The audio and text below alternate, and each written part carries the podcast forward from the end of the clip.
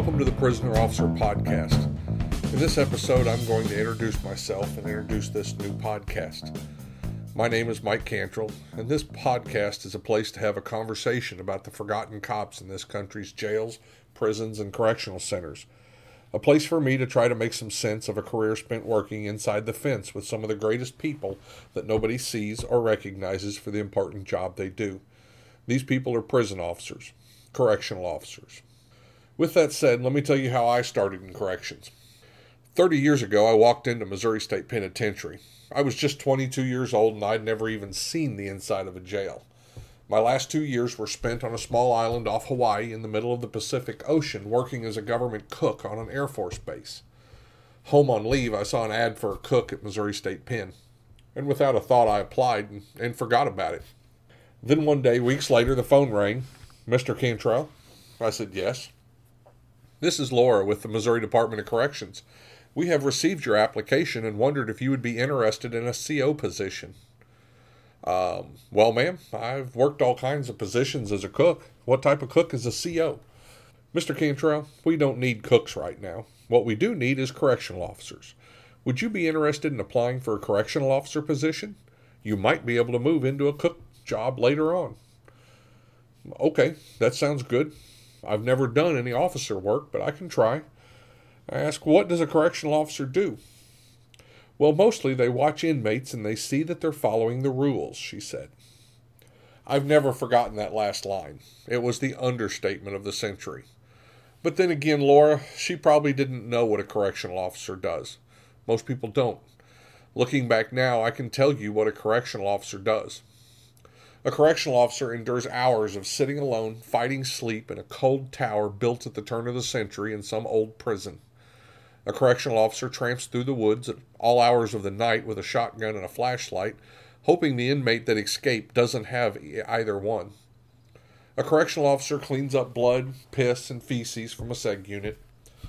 A correctional officer will give an inmate news that someone in their family died, and then restrain that same inmate when they lose control lose their emotions. A correctional officer will watch for hours at a time, waiting for an inmate sitting on a bucket to see when he passes the balloon of tobacco, heroin, marijuana, etc., whatever it was that he swallowed two days ago. A correctional officer holds the hand of an inmate as he dies because he's scared and he cries out, and there's no one else there. A correctional officer is verbally and physically assaulted every day.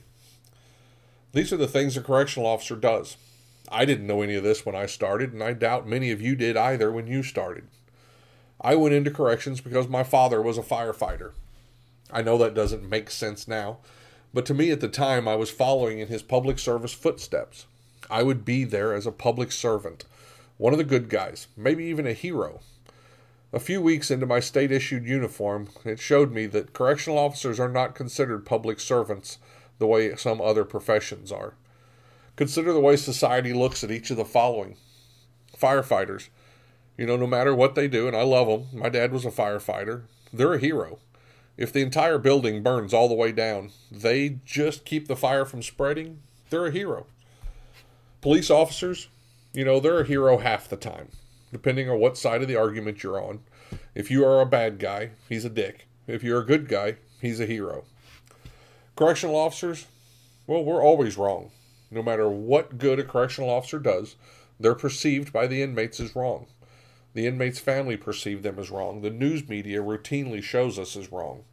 The only people who truly think of us as being right are the good people in the public. But they're the same ones who want to forget that we exist behind those walls.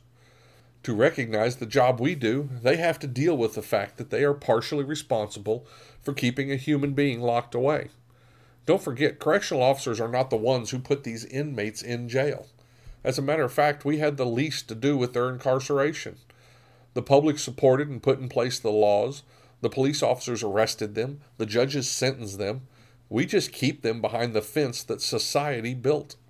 Despite the public's fascination with crime and crime shows, most people don't want to admit the existence of the boogeyman. The general public does not want to deal with the fact that the devil walks among us. To do so would also be admitting what humans are capable of, and they don't want to admit that. You know, I never became a cook. I was a good correctional officer, and I never looked back. And in these next few episodes, I'll introduce the Prison Officer podcast to you, and I hope that we can both learn a little about each other.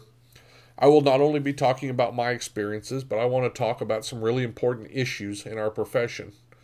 You know, why are so many of our staff killing themselves? How can we be better spouses and parents when we get outside the fence when our shift's over? I want to talk about correctional leadership, how you can grow in this profession and make a difference. I want to talk about staff manipulation, something that's probably affected every one of you. How do we stop it from occurring? How do we stop from losing good staff to manipulation?